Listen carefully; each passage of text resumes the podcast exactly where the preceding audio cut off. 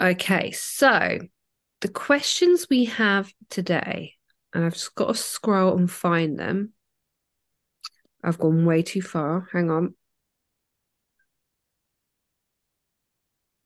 The first one, here we go. First one was this was Jamie's one. If you're feeling under the weather and can't get steps in or a workout, do you drop calories for the days or carry on as normal and make it up where you're feeling better? That's a question for this evening. So that's now. What would be your take on it, Sarah? If you're feeling under the weather and you can't get the steps in or, or do a workout, would you drop your calories or carry on as normal and make it up the next day? It's a really good question. And you know what? It's not the first time that I've been asked it either. And there's so many different ways to answer it as well. It's very much, I think, personal preference and very much situation. The main thing that I think, the most important thing about if there's a day, whether it be that something's happened and you're not in the mood for it, whether it be you are ill, something happens, it means you you're not in your normal routine for one or two days it's not the end of the world. That's the most important thing, I think, to realize if it's a couple of days, it really is not make or break. It's how that then continues on for the rest of the week or the rest of the next two weeks, whatever it is. Um, I would personally say if it's, for example, I think in the scenario it was was it for a couple of days.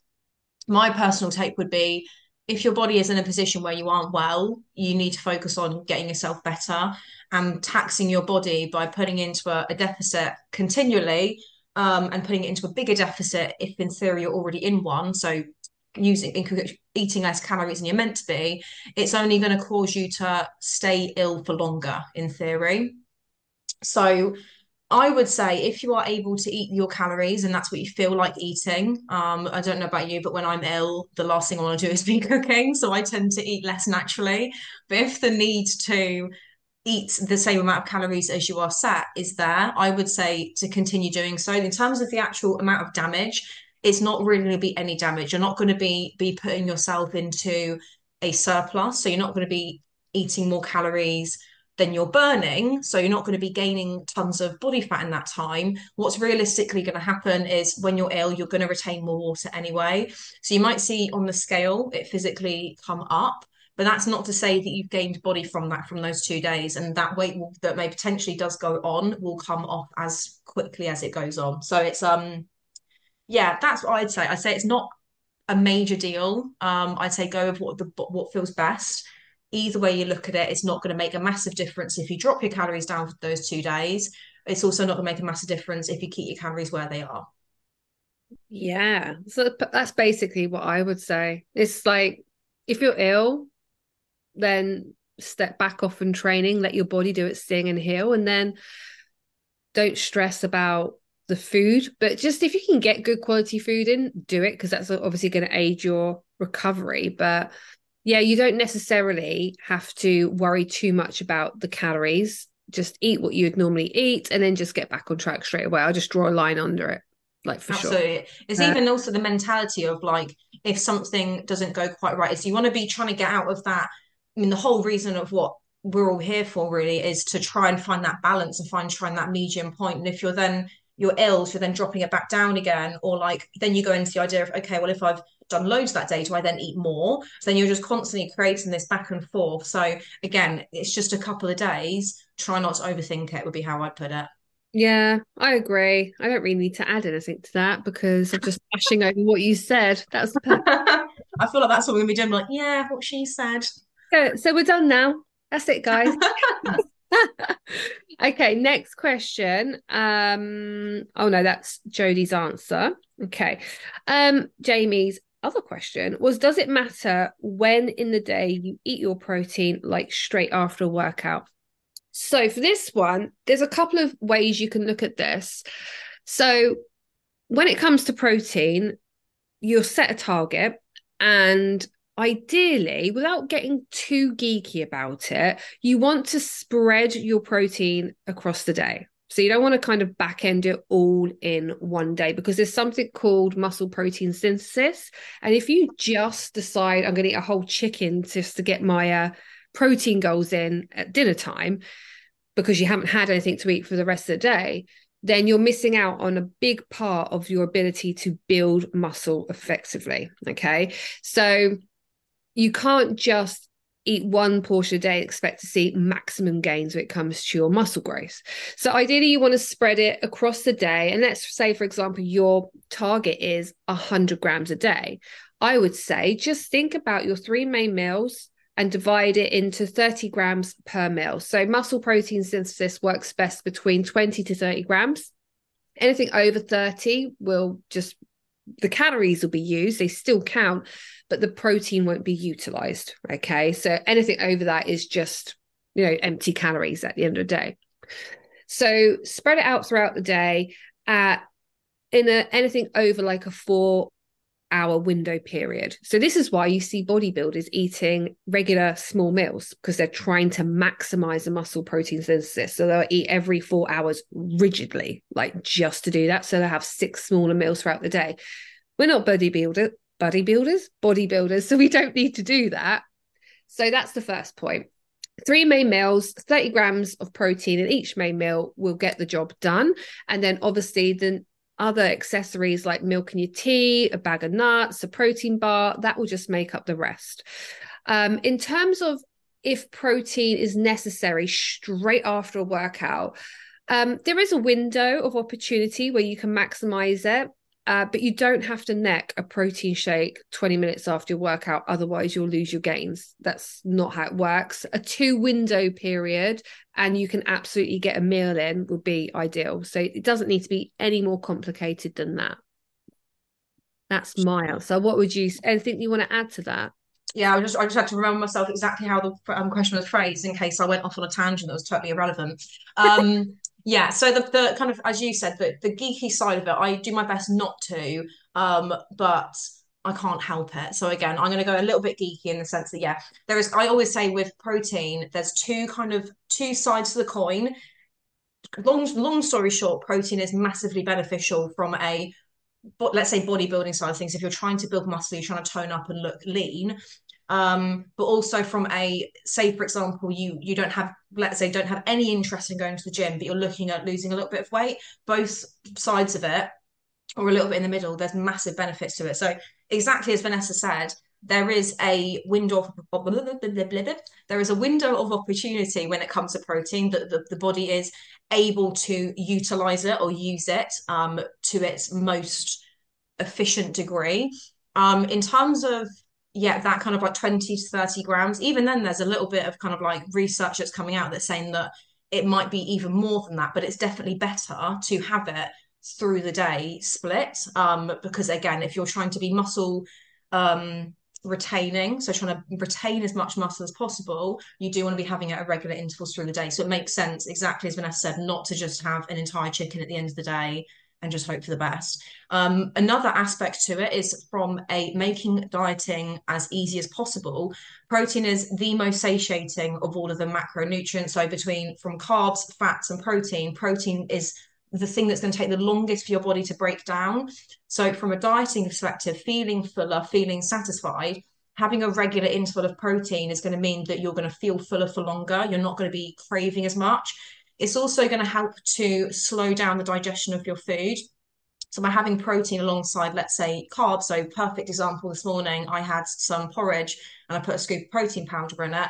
It's going to cause the carbs to break down slower in the body, which means that again, I'm going to stay full for longer and I'm going to be satisfied. So even if you're not, let's say, not at all interested in the kind of muscle protein synthesis and getting really technical on it, it's also just good to have that good breakdown of protein through the day to stay as full as you can for as long as you can. I love that answer.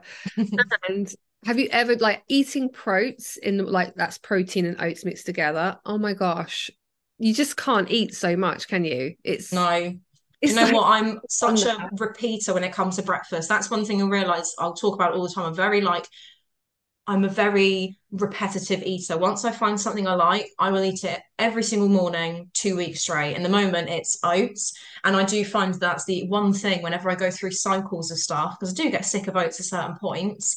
Um, when I'm having oats, that is when I'm not hungry until lunchtime. And I am always thinking about food, to be honest. But whenever I do have oats, that's when I probably think about food the least. So it definitely does benefit me. Yeah, no, uh, Jamie's just said in the in the chat. I've noticed I'm less hungry during the day. Thanks, guys. As in, like, because you're eating protein. Is that why you've noticed that you're less hungry during the day?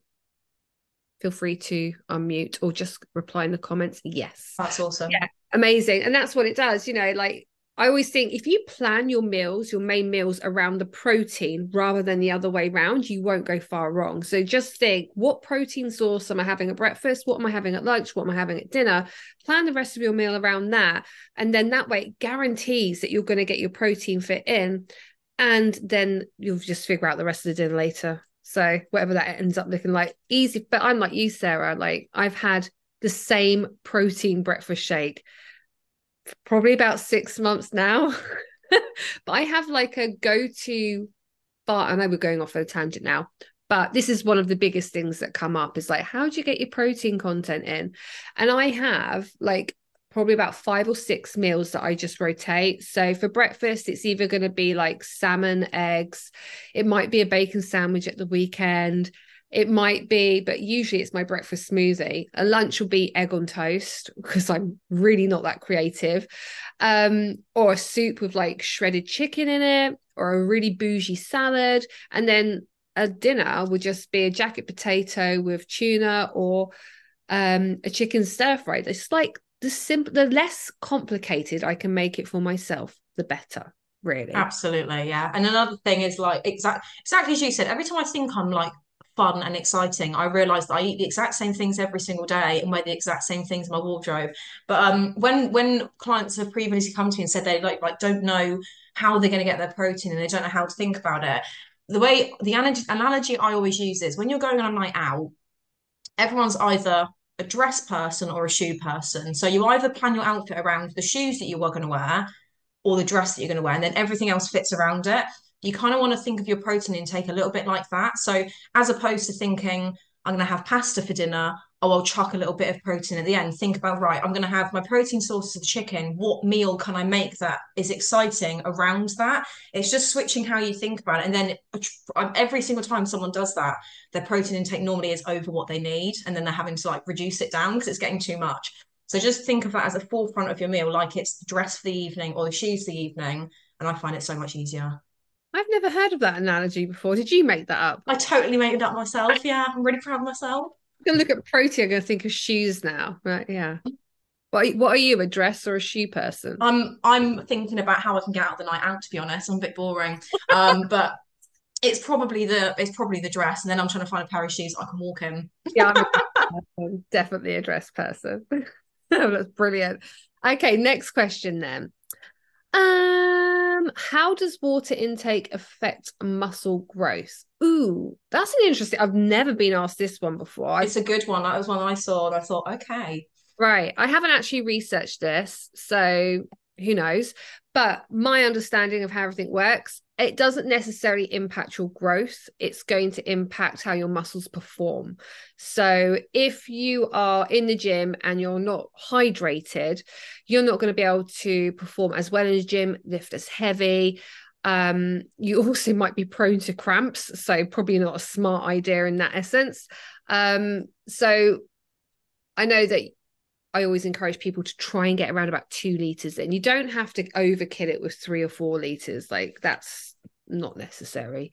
Um, but yeah, you definitely want to make sure you're well hydrated. If you do notice that you're starting to get cramps, just check your water intake or possibly um, your electrolytes and your salt, etc. But yeah, it's not necessarily going to affect the growth, just how you perform, which will then, in a, in turn of that, affect the growth of muscle. But that's it for me. Any insights in that one, Sarah? Well, yeah, it's it's a it's a difficult one to answer, um, in the sense that I can't really answer it directly. Again, so there's a okay, I'm gonna totally scrap what I just said because that was total waffle. But you'll get that a lot with me, by the way. But um, in terms of your ability to build muscle, it's more about you need water is vital to every single process in the body. So your ability to string sentences together, for your ability to burn calories, to, to burn through fuel, to sleep properly, to everything. Water is essential to every single thing. So if you are marginally dehydrated, all those processes are going to be affected by to some degree. So in theory, yes, it's also going to affect your ability to build muscle. So from that perspective, yes. And then everything else that was mentioned, um, in terms of your ability to perform well in the gym, I think that's where it's going to affect it most. So if you're dehydrated, your body isn't able to retain as much something called glycogen, which is energy store in a muscle. For it to be retained, there has to be water there. Um, for you to perform properly in the gym, again, things like exactly as Vanessa said, for cramping, for general like your brain function being there. So being able to focus on pushing that extra rep or extra kilo, you need to be in your best position possible. So being dehydrated, you're just not going to be there. Um, yeah, I'd say that's probably about it. Sorry, I'm just taking a little tour around my house. just lock Speaking my... of which, I've not drunk near enough water today. Yeah, everyone suddenly reaches for their glass of mm-hmm. water. Um, okay, love that. Um, okay, next one. Carol's question. So Carol's asked, what's your view on taking supplements, not vitamins, um, but I mean the fat burners and thermogenic types? This is your question. Is it? Okay. This one is interesting. And so, fun fact about me when I was a teenager, I worked in Holland and Barrett. Um, and so, my job was to sell these things. I, I mean, hands up if you've heard of things like there was raspberry ketones, that was really big a few years ago. Um, I'm trying to think of some other ones now. You've got like the green coffee or green tea extract, all these things. You want to think of fat loss as a bit of a kind of a pyramid of importance. If we put the most important thing down here, it's going to be your calories. That's what's going to affect your ability to lose fat. Um, whether you're burning more calories you're consuming or consuming more calories than you're burning.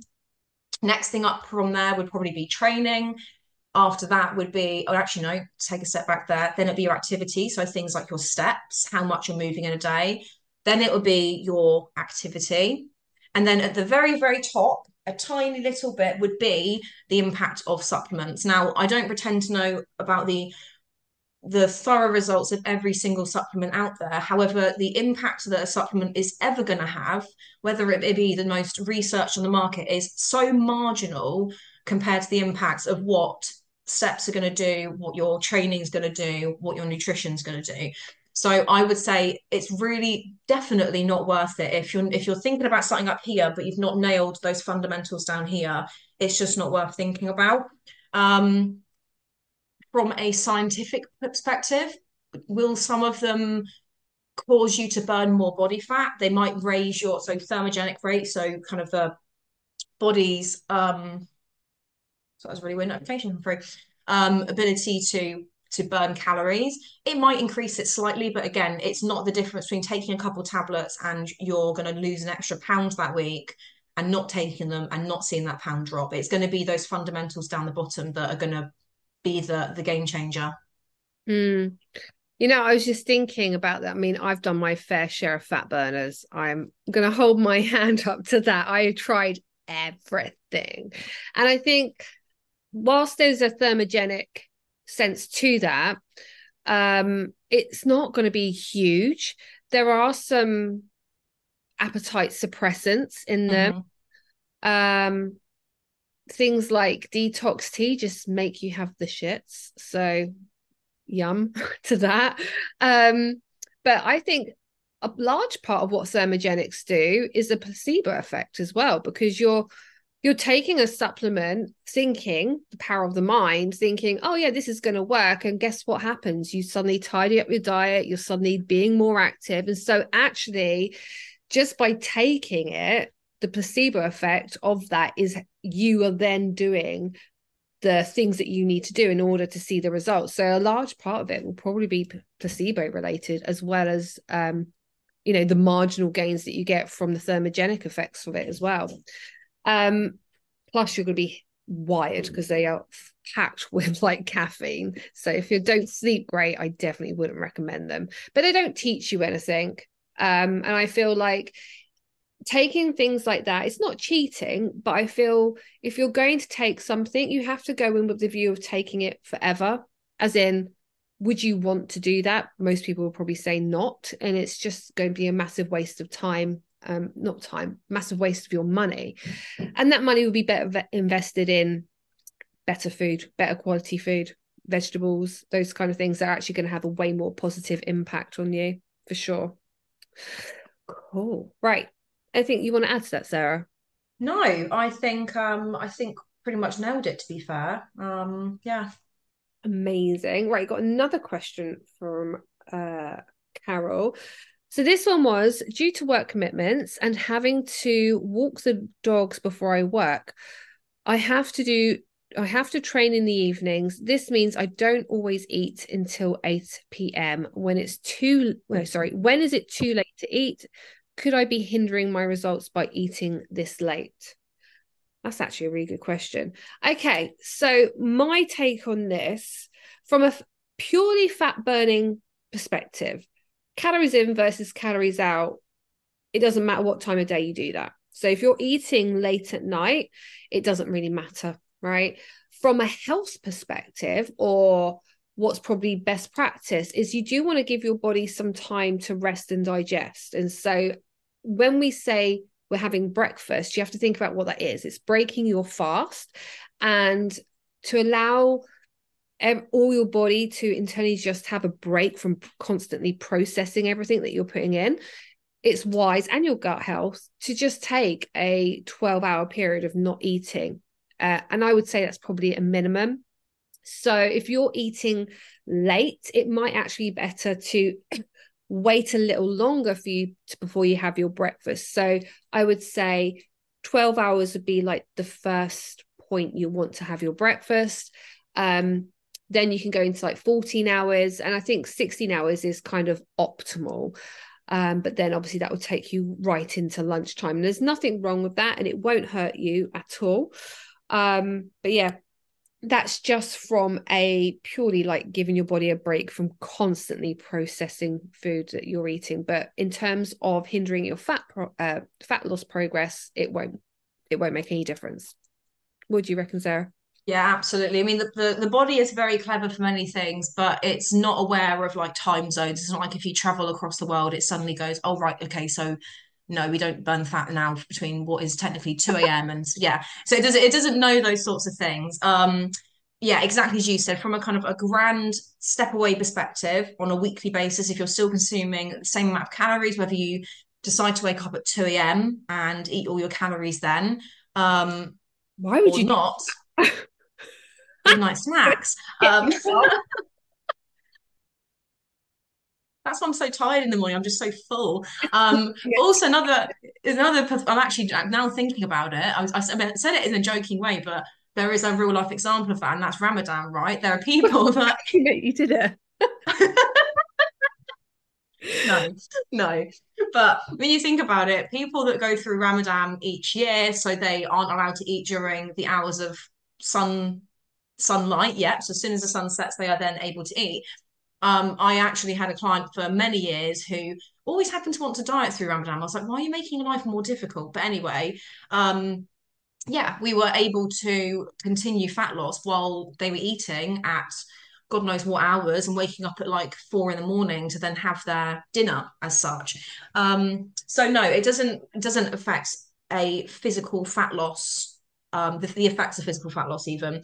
Um, from a kind of a weight perspective yes if you've eaten later in the day then your body is probably still going to be going through those processes and you might experience a higher weight in the morning potentially. You might retain more water overnight so you might see a slightly higher weight in the morning but that absolutely doesn't mean that you are gaining body fat more so by eating later in the day. Again your body doesn't have a body clock but exactly as vanessa said you need to give your body a break. So if you are eating that um, your last meal later on, you're not going to give your body as much of a break unless you extend your your fasting until later on in the morning to then have your breakfast at let's say nine or ten a.m.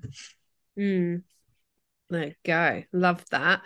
Um, any other questions? Is there anything that you suddenly cropped up for you, ladies? Whether it be a personal question of something you've come across, or just a general one that will help you on your journey? either pop it in the chat box or um or unmute yourself if you feel brave enough. I think Jamie's put one in. Um, what electrolytes do you recommend? I always get cramps. Ooh, okay. So cramping, it it may not be electrolytes. It could be magnesium as well. That's another reason why people might get cramps. So uh, you can absolutely supplement with magnesium. May also help with sleep as well. Um, Vouch for that one personally. yeah, we had that conversation the other we day. did. Um, but also so electrolytes, you don't have to go. You could literally go to Boots. Um, my daughter bought one for a festival because she was drinking and she just didn't want to have a hangover while she was partying. So there you go. You can just literally walk into Sainsbury's, pick up, go to the pharmacy section, grab yourself some electrolytes. So I can't remember what they're called. I don't know. Do you, you get like the C- SiS? I think I might even have some in the cupboard. I'm not going to open it though because I know it's like will fall down. um, I think they're SiS, where they're like in this in this tube. You can get them in Sainsbury's, and then you can oh, and Home Bargains as well. Um, but yeah, they come in different flavors, and they're pretty pretty decent. But generally speaking, I do find with again clients that have experienced lots of cramping, especially if you get it at night, um, like in your feet seems to be quite a common one. Magnesium, I would always say, is the first port of call, or potassium are the two supplements that I tend to find. Magnesium is normally the thing that solves it for most people, but potassium is another one that you might worth trying if you're not regularly eating bananas, for example. Oh, that's why I don't get them. I have a banana every day. Yeah, I don't, and I, but I have to take magnesium and things every day, and I take a multivitamin for potassium. Like, you need to get on the banana train with me. No, I'm, I'm on the apple train at the moment. I'm having like I'm having like two apples a day. So the doctor is so far away from me, wouldn't believe. right. Any other questions? Feel free. To... Um, the only other thing that I, I kind of want to talk about is obviously you've been doing weight training for quite a while now. And as you start to up the weights, how often do you find that you're getting a twinge somewhere, like your knee might start playing up or your hip or something? Because it's uh, I've had it with my knee once and it kind of went away on its own and I just avoided certain exercises. Mm. But now I've got it in my hip and I'm like, I don't want to stop doing the lunges and the squats and everything because I'm loving it. But yeah. like I feel like I've just got to change what I'm doing a little bit and it just puts me off doing certain things. Yeah. I just think it's how really... often does that happen for you guys? Well, normally not that much, but if I notice that I'm having like twinges, I had one last week in my knee and I'm like, oh my gosh. Have I... So basically, what happened with me is I was in a gym and they've got these metal iron plates, right? So I'm offloading this angled leg press, these giant metal. I'm emphasizing the metal because that's important, right? And I bashed it on my knee, and I was like, with a client, trying not to swear, like that really hurt, holding it together. Uh, but basically, I've chipped my patella, which is fun. Anyway, that was like a few months ago. And every now and then, if I kneel on it, I can feel that it's like the chip is obviously quite sensitive on the skin. I like forget all the time, like, oh, that hurt. Anyway, last week I've been training legs really heavy and I could feel a pull underneath my kneecap. And I'm like, oh no, what if I've um what if I've actually damaged my knee and now I've got like I was literally spiraling. Once they play with your knees, that's it. You're never going to be able to squat properly again. I was Yeah, that's what I worry about. Yeah. Anyway, my legs were really tired and I hadn't had a sports massage forever. So I phoned, I messaged my sports massage guy and I was like, my legs need you. like, please just work on my quads. And he laughed because he knows it's going to hurt. Anyway, he obviously did a sports massage. Next day, pain gone. So, quite often when we experience a pain in the knee, um, if it can be underneath or at the side, it's often a case of having tight muscles where we just haven't paid attention to stretching. Guilty sometimes. Um, yeah. And so, doing like stretches after your training is important, but don't think it just ends there. Keeping on top of your stretching in the evening because once you stretched after your workout, the muscles are still going to contract and get tighter and tighter again. So, often having a stretch before bedtime um, having regular massages. Maybe if you can't do that, a foam roller will help massively. So just basically keeping on top of your muscles and keeping them healthy is going to help that. So um, if you can get into a sauna, if you can or got access to having a, a sauna, a jacuzzi, that will help warm the muscle up and then you can have a good old stretch then maybe a warm bath um that would help. So yeah lots of things you can do but it's not necessarily mean that you've injured yourself. It's probably tight muscles first port of call. So give that a mm. go first and if it's persisting then that's when you probably want to go get it checked out. Yeah cool. Yeah thank you. Yeah I definitely need to stretch more. I think that's probably my issue you're all guilty of it. I, I used to do it a lot and I've just sort of less and less and less. I think it's time, isn't it? Run out of time. Yeah. Well, saying that, when when I'm here with Jason, I don't know why I looked over there. He's not there. when he's here, my imaginary Jason, uh, he'll be watching TV and I'll be on the floor like stretching because his TV's pro his like man cartoons boring. so I'll just be stretching away. So put a program on, sit there, watch TV, get your stretches done in front of the TV. Time passes anyway, so why mm. not kill two birds with one stone? Yeah, cool. Thank you. Amazing. Anything you want to add to that, Sarah? Not really. No, I mean this is the thing. Like aches and pains do pop up here and there. Like I find that um with my job, I'm obviously stood in a gym all day and work as in, I teach this like classes, I'm an instructor, I PT, I'm stood up all day, every day. Um, and all through my like training career as such, I get flare ups of sciatica, which basically means I just get shooting down my leg, and I and it's essentially down to tight glutes, and then tight glutes cause tight hamstrings, tight hamstrings cause tight calves. Um, and again, I am the first person to walk straight out of the gym at the end of a session and not bother stretching, and then moan that everything's sore. Um, and I'll continue to moan. But yeah, absolutely. There are little niggles that are going to pop up here and there. Um, also, things like where you are in your cycle, things going to flare up more as well. Um, if you've been sat down all day, you're more likely to get issues with your hips. So definitely maybe paying attention to a little bit more mobility at the beginning of sessions um, could be that. Um, and as, if an issue is persisting, I would say go and see, yeah, sports massage, um, osteo, anyone that's yeah i would say go to a professional as soon as things are kind of consistent um mm. but always start off with a bit of mobility and a bit of stretching cool. i nearly missed a question we nearly missed claire's question so let's revert back to that i should be really upset we didn't answer it but this is her question oh, I'm yeah. going to be playing around with my macros to better manage my blood sugar levels. I get regular dips during the afternoon which is true. She's told me about this. How much of a nutrition compromise would it be to switch out my unflavored whey protein I buy from Myprotein to a flavored one, or is there not much in it? I'll let you take this one, sir. Well, it, this is with no information, but assuming I know that the I, I, correct me if I'm wrong, but the flavored ones it's just sweetener, isn't it? Yeah, just sweetener. It's just sweetener. So, um, short answer, no. Um, sweeteners have not been shown to show like increase like cause any impact in um, blood sugar levels um consistently. So no it's just going to make it taste a bit better to be honest with you. Um so yeah absolutely none to put it as simply as possible. Bosh. Don't think i need to add anything to that.